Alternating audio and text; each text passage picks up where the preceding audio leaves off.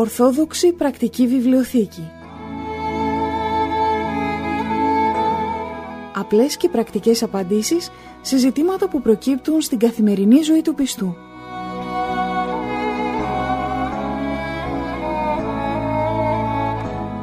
Στις απορίες μας απαντά ο Αρχιμανδρίτης Πατυρνικάνορ Παπα-Νικολάου, καθηγούμενος της Ιεράς Μονής Αγίας Τριάδος Παρμού Ολύμπου.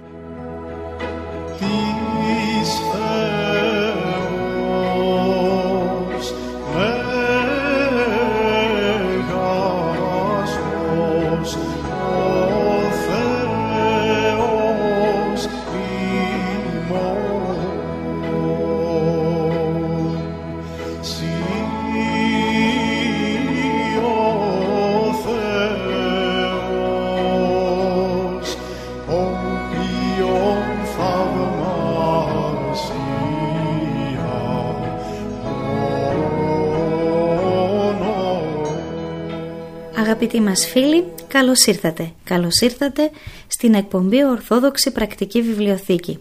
Μαζί με εσάς καλωσορίζουμε και τον πατέρα Νικάνορα, τον πνευματικό της αδελφότητός μας, που και πάλι είναι εδώ κοντά μας, βοηθός και συνοδοιπόρος μας σε αυτή την εκπομπή. Πάτερ την ευχή σας. Την ευχή του Κυρίου και σας ευχαριστώ για την ευκαιρία να βρίσκουμε στο στούντιο της Αγίας Λιδίας. Πάτερ, θα θέλαμε σήμερα, λόγω των ημερών, να μας ε, εξηγήσετε για μια ακολουθία που γίνεται κατά τη διάρκεια της, των πέντε ημερών της εβδομάδος.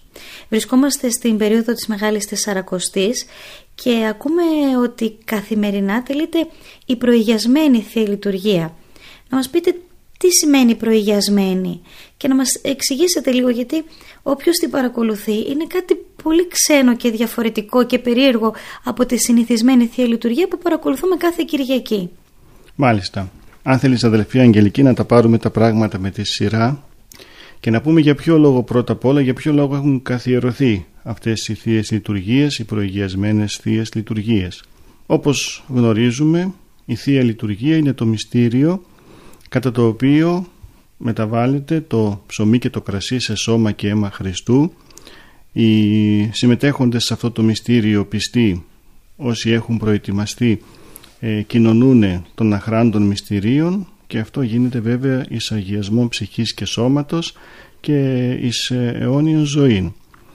Η Θεία Λειτουργία από μόνη της έχει ένα πανηγυρικό και χαρούμενο χαρακτήρα. Δεν είναι δυνατόν να τελεστεί Θεία Λειτουργία και αυτή η λειτουργία να είναι ε, πένθυμη.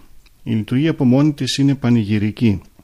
Τώρα όμως που βρισκόμαστε σε αυτήν την περίοδο της Μεγάλης Τεσσαρακοστής που είναι περίοδος πένθυμη θα ήταν άτοπο να τελούσαμε Θεία Λειτουργία δηλαδή, δηλαδή μέσα στο πένθος που έχουμε πένθος για τα πάθη και τη σταύρωση του Κυρίου μας και για τις δικές μας αμαρτίες μέσα σε αυτή λοιπόν την πένθυμη περίοδο να τελούσαμε Θείες Λειτουργίες. Έτσι λοιπόν οι Άγιοι Πατέρες ε, σκέφθηκαν και διαμόρφωσαν μία ακολουθία η οποία δεν είναι τέλεια Θεία Λειτουργία αλλά ε, με τον τρόπο που θα πούμε στη συνέχεια μπορούν οι πιστοί να κοινωνήσουν. Θα πει κανείς ε, για ποιο λόγο να κοινωνούν τόσο συχνά οι πιστοί. Θα μπορούσαν να περιμένουν το Σάββατο και την Κυριακή μέσα στη Μεγάλη Τεσσαρακοστή οι δύο ημέρες αυτές μέσα στην εβδομάδα. Είναι έτσι και αλλιώς χαρούμενες έτσι και αλλιώς δεν είναι πένθυμες. Το γνωρίζουμε αυτό. Ξέρουμε ότι το Σαββατοκύριακο μέσα στη Μεγάλη Τεσσαρακοστή αλλάζουν και τα άμφια των ιερέων και τα άμφια της Αγίας Τραπέζης δηλαδή φεύγει ο πένθυμος χαρακτήρας της Μεγάλης Τεσσαρακοστής και δύο ημέρες είναι ε, μέρες χαρούμενες διότι δεν είναι δυνατόν Κυριακή να είναι ημέρα πένθυμη όπως και το Σάββατο. Θα έλεγε λοιπόν κανείς ότι ε, θα μπορούσε κάποιος πιστός που θέλει να κοινωνήσει μέσα στην εβδομάδα να περιμένει είτε το Σάββατο είτε την Κυριακή και να κοινωνήσει και αν θέλει και δύο φορές τη εβδομάδα να κοινωνήσει και το Σάββατο και την Κυριακή. Όμως αυτό το οποίο ε, καταλαβαίνουμε τελικά είναι ότι τους χριστιανούς μας παλαιότερα δεν τους έφταναν αυτές οι δύο ημέρες να κοινωνούν μόνο δύο ημέρες μέσα στην εβδομάδα και μάλιστα ε, εάν ανοίξουμε τα βιβλία, εάν ανοίξουμε τους πατέρες εάν πάμε στο Μέγα Βασίλειο θα δούμε εκεί ότι οι πιστοί συνήθιζαν να κοινωνούν τέσσερις φορές μέσα στην εβδομάδα Εφόσον λοιπόν υπήρχε αυτή η συνήθεια, ήταν κάτι το πολύ δύσκολο για τους πιστούς να κοινωνούν μόνο δύο ημέρες μέσα στην εβδομάδα και γι' αυτό το λόγο οι πατέρες σκέφτηκαν και έκαναν αυτήν την ακολουθία η οποία ονομάζεται προηγιασμένη Θεία Λειτουργία. Δεν είναι τέλεια λειτουργία, δεν μπορούμε να την ονομάσουμε λειτουργία αλλά βάζουμε το επίθετο προηγιασμένη και βάζοντας το επίθετο αυτό την ε, διαφοροποιούμε από την κανονική τη λειτουργία. Τώρα τι σημαίνει προηγιασμένη; Ε, σημαίνει ότι τα Άγια, δηλαδή τα δώρα τα οποία προσφέρουμε στο Θεό, έχουν προηγιαστεί, έχουν αγιαστεί από πριν. Πότε πριν; Στη λειτουργία την τέλεια που έχει προηγηθεί είτε το Σάββατο είτε την Κυριακή. Ποια είναι η πρακτική, πώς γίνεται αυτό πρακτικά; Πρακτικά όταν ο ιερέας ετοιμάσει την προσκομιδή επάνω στο Άγιο Δισκάριο δεν θα βάλει μόνο έναν αμνό, ένα τεμάχιο από μία λειτουργιά αλλά θα πάρει από μία δεύτερη λειτουργιά ακόμα ένα τεμάχιο, άλλον αμνό και από τρίτη λειτουργιά και άλλο τεμάχιο και εάν μέσα στην εβδομάδα θέλει να κάνει ε, για παράδειγμα και έτσι όπως συνηθίζεται δύο προηγιασμένες θείες λειτουργίες επάνω στο δισκάριο την Κυριακή ή το Σάββατο που γίνεται τέλεια λειτουργία θα βάλει αντί για έναν αμνό τρεις αμνούς τρία κομμάτια από τρεις διαφορετικές λειτουργίες.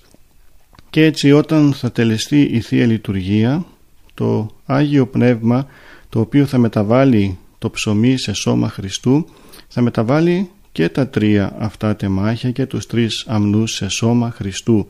Και έτσι ο ιερέας την ε, ώρα που θα πει πρόσχομαι τα Άγια της Αγίας και θα πρέπει από τον έναν αμνό να βάλει να τον τοποθετήσει μέσα στο Άγιο Ποτήριο τους άλλους δύο αμνούς θα τους εμβαπτίσει και αυτούς στο αίμα του Κυρίου μας αλλά δεν θα τους αφήσει μέσα στο Άγιο Ποτήριο για να κοινωνήσουν οι πιστοί αντιθέτως θα τους βγάλει και θα τους τοποθετήσει στο αρτοφόριο θα μπουν οι δύο αμνοί στο αρτοφόριο, θα φυλαχθούν εκεί επάνω στην Αγία Τράπεζα και από αυτούς τους δύο αμνούς θα ε, κοινωνήσουν οι πιστοί μέσα στην εβδομάδα.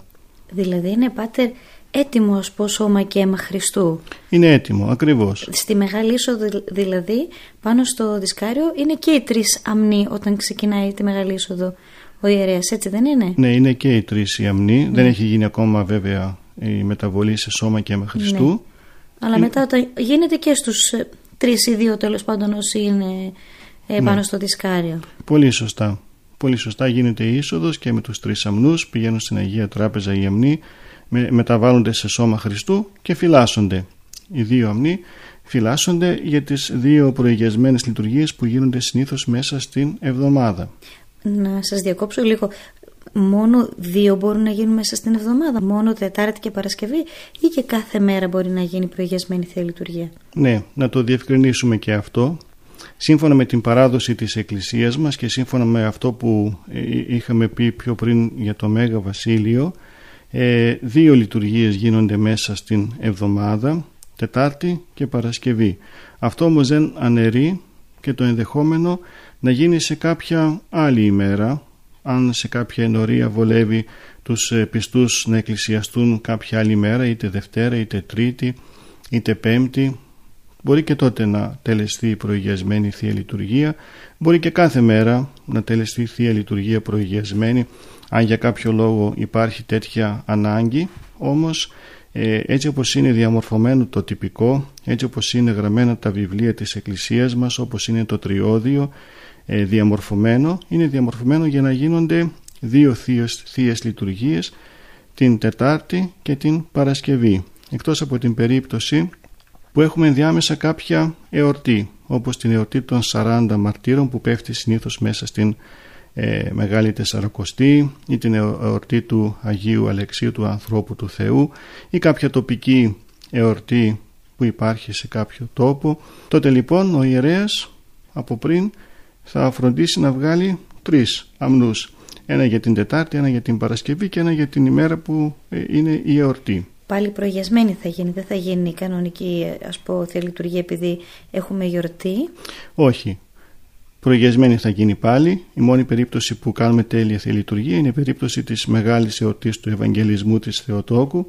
που όποια μέρα και αν πέσει και μέσα στην εβδομάδα και Δευτέρα και Τρίτη και Πέμπτη όποια μέρα γίνεται τέλεια Θεία Λειτουργία. Στις υπόλοιπες λειτουργίες, στις υπόλοιπες εορτές συγγνώμη, θα γίνει ε, προγιασμένη Θεία Λειτουργία. Ακούμε Πάτερ και για πρωινή και για απογευματινή. Ε, σε πολλούς ναούς ίσως επειδή εργάζονται οι άνθρωποι. Κατ' οικονομία γίνεται αυτό; Όχι κατ' οικονομία, μάλλον αυτό είναι το σωστότερο διότι η προγιασμένη Θεία Λειτουργία κανονικά γίνεται την ώρα του Εσπερινού και εκεί μαζί με τον Εσπερινό είναι, έχει γίνει μία ακολουθία εάν κάποιος παρατηρήσει πως τι ψάλουμε μέσα στην προγιασμένη Θεία Λειτουργία θα δούμε ότι είναι συνδυασμός του Εσπερινού με τη λειτουργία. Αυτή είναι η προηγιασμένη Θεία Λειτουργία. Δηλαδή έτσι όπως διαμορφώθηκε, διαμορφώθηκε για να μπορούν να κοινωνούν οι άνθρωποι την καθημερινή, τις καθημερινές ημέρες και αφού τις καθημερινές οι άνθρωποι είναι στις δουλειές τους, δηλαδή όλο το πρωί πηγαίνουν στις δουλειές τους, τους βολεύει πολύ να κοινωνήσουν το απόγευμα. Γι' αυτό το λόγο και η προηγιασμένη Θεία Λειτουργία έχει γίνει ένα με τον Εσπερινό.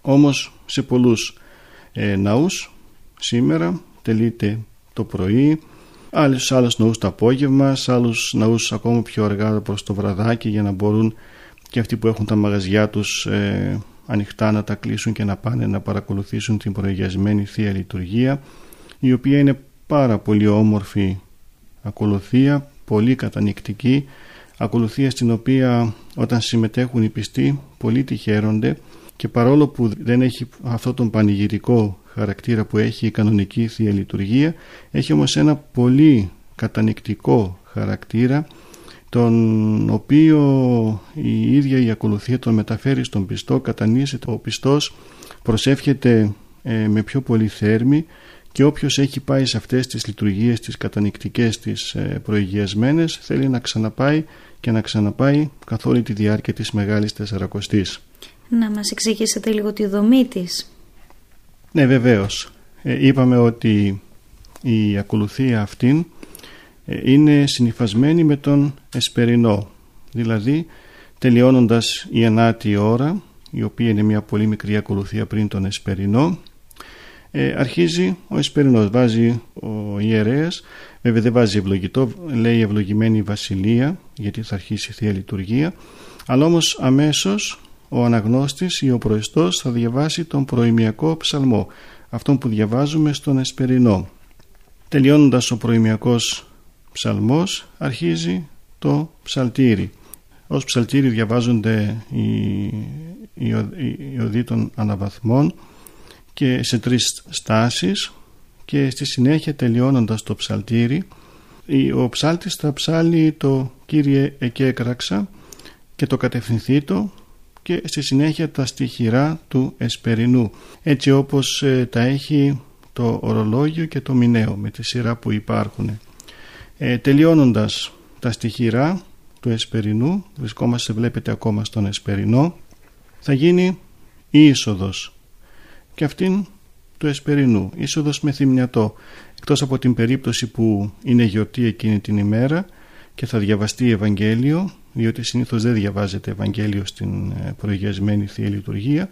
Εάν θα διαβαστεί Ευαγγέλιο τότε η είσοδος γίνεται με το Ευαγγέλιο. Αμέσως μετά την είσοδο ακολουθούν τα αναγνώσματα, είναι δύο αναγνώσματα και μετά τα αναγνώσματα ψάλει αρχικά ο ιερέας και στη συνέχεια οι ψάλτες τον πολύ όμορφο ύμνο και κατανικτικό το κατευθυνθήτο η προσευχή μου σε ήχο είτε πλάγιο του πρώτου είτε πλάγιο του δευτέρου.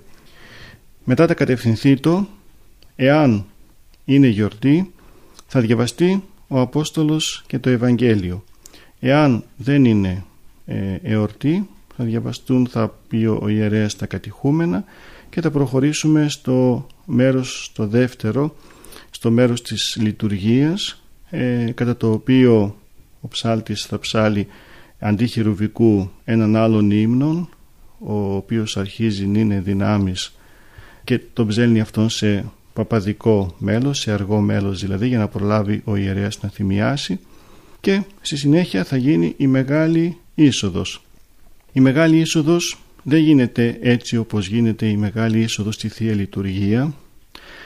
Στη Θεία Λειτουργία ο ιερέας θα πάρει τα Άγια τα οποία δεν έχουν ακόμα, ακόμα όμως ε, δεν έχει γίνει η μεταβολή σε σώμα και αίμα Χριστού και θα κάνει τη Μεγάλη Είσοδο φορώντας τον αέρα στην πλάτη του. Στην περίπτωση της προηγιασμένης Θείας Λειτουργίας τον αέρα δεν θα τον φορέσει στην πλάτη του αλλά θα τον βάλει πάνω στην κεφαλή του. Θα σκεπάσει το κεφάλι του και σκεπάζοντας το κεφάλι του σκεπάζεται και το πρόσωπό του και έτσι οι πιστοί ε, όταν θα γίνει μεγάλη είσοδος δεν βλέπουν τον ιερέα. Αυτό το οποίο ε, βλέπουν μπροστά τους είναι μόνο τα Άγια να τα κρατάει βέβαια ο ιερέας αλλά όμως δεν φαίνεται το πρόσωπο του ιερέως επειδή το έχει καλυμμένο από σεβασμό Πάτερ επειδή κρατάει ήδη το σώμα και το αίμα του Χριστού. Ε, με τον τρόπο αυτό δείχνει όλη αυτήν την ε, τη μυστικότητα, όλη αυτήν την ευλάβεια που πρέπει να μας διακατέχει όλους, την κατάνοιξη ότι δεν πρέπει καθόλου εκείνη τη στιγμή να κοιτάμε σε πρόσωπα ανθρώπων αλλά στο πρόσωπο του Θεού διότι τότε στη Μεγάλη Είσοδο δεν εισοδεύονται τα δώρα που δεν έχουν ακόμα ε, αγιαστεί αλλά εισοδεύονται τα δώρα που αγιάστηκαν, που έγινε η μεταβολή. Την ώρα εκείνη δηλαδή ο ιερέας μεταφέρει σώμα και αίμα Χριστού. Για το λόγο αυτό λοιπόν, για να το καταλάβουν αυτό και οι άνθρωποι, ε, γονατίζουν όλοι κάτω και σκύβουν και αυτοί το κεφάλι τους μέχρι το έδαφος για, ε, για να δείξουν έτσι την ε, ευλάβειά τους και το φόβο τους φόβο Θεού για αυτό το οποίο περνάει από μπροστά τους. Πάτερ, μας είπατε λίγο πιο πριν ότι ο ιερέας ή το Σάββατο ή την Κυριακή που θα κρατήσει αμνό θα τον αφήσει αφού τον έχει ευαπτήσει στο αίμα του Χριστού το αφήνει πάνω στην Αγία Τράπεζα. Από εκεί θα το πάρει για να κάνει τη μεγάλη είσοδο; Όχι δεν θα το πάρει από εκεί. Από εκεί, εκεί είναι αρχικά. Όμως την, κατά τη διάρκεια που διαβάζετε το ψαλτήρι, η οδή των αναβαθμών που αναφέραμε μετά τον προημιακό ψαλμό, τότε αν θα έχετε παρατηρήσει, κλείνει ο ιερέας την ε, πύλη, την ωραία πύλη και εκεί ε, θα προετοιμάσει τον Άγιο Άρτο, θα τον βγάλει δηλαδή από το αρτοφόριο, θα τον βάλει επάνω στο δισκάριο και με το θυμιατό θα το μεταφέρει αυτόν τον αμνό τον οποίον θα τον χρησιμοποιήσει για αυτή, τη, για αυτή τη λειτουργία, θα τον μεταφέρει από την Αγία Τράπεζα στην πρόθεση. Και όταν μετά ανοίξει την ωραία πύλη ε, για να ψάλει ο ψάλτης το Κύριε και έκραξε και να θυμιάσει ο ιερέας, τότε πια ο αμνός έχει πάει στην πρόθεση. Συνεπώς τη μεγάλη είσοδο από την πρόθεση θα πάρει ο ιερέας τον αμνό, θα κάνει τη μεγάλη είσοδο και θα τον μεταφέρει στην Αγία Τράπεζα για να συνεχιστεί η Θεία Λειτουργία και να κοινωνήσουν οι πιστοί.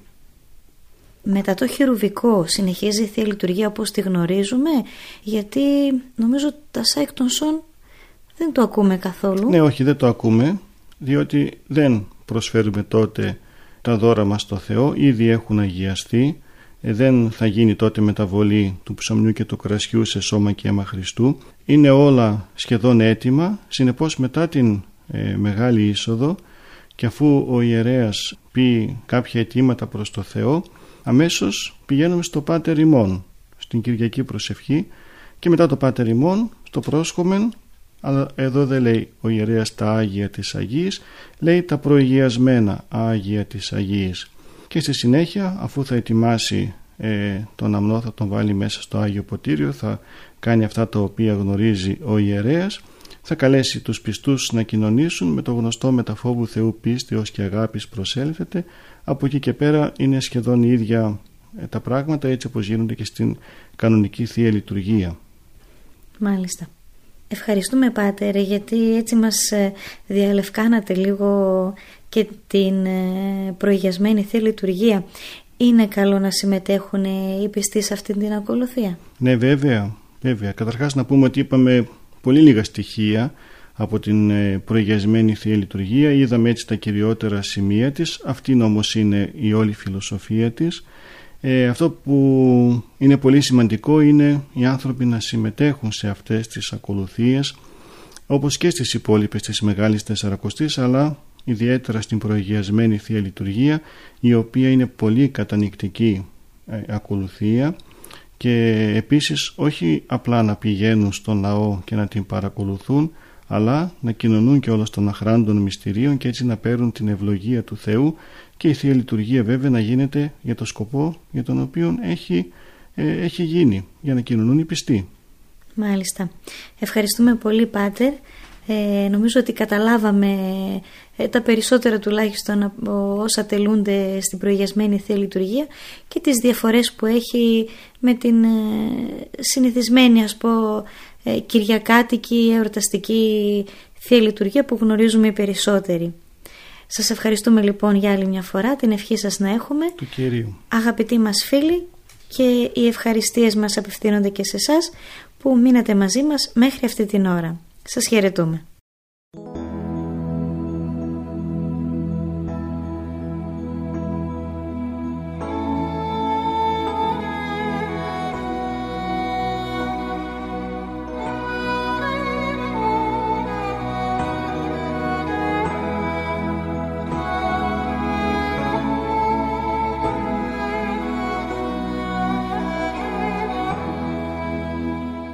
Ορθόδοξη Πρακτική Βιβλιοθήκη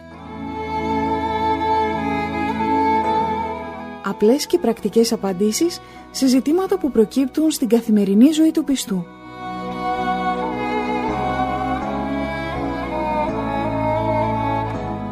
Στις απορίες μας απαντά ο Αρχιμανδρίτης Πατυρνικάνορ Παπα-Νικολάου, καθηγούμενος της Ιεράς Μονής Αγίας Τριάδος Παρμού Ολύμπου.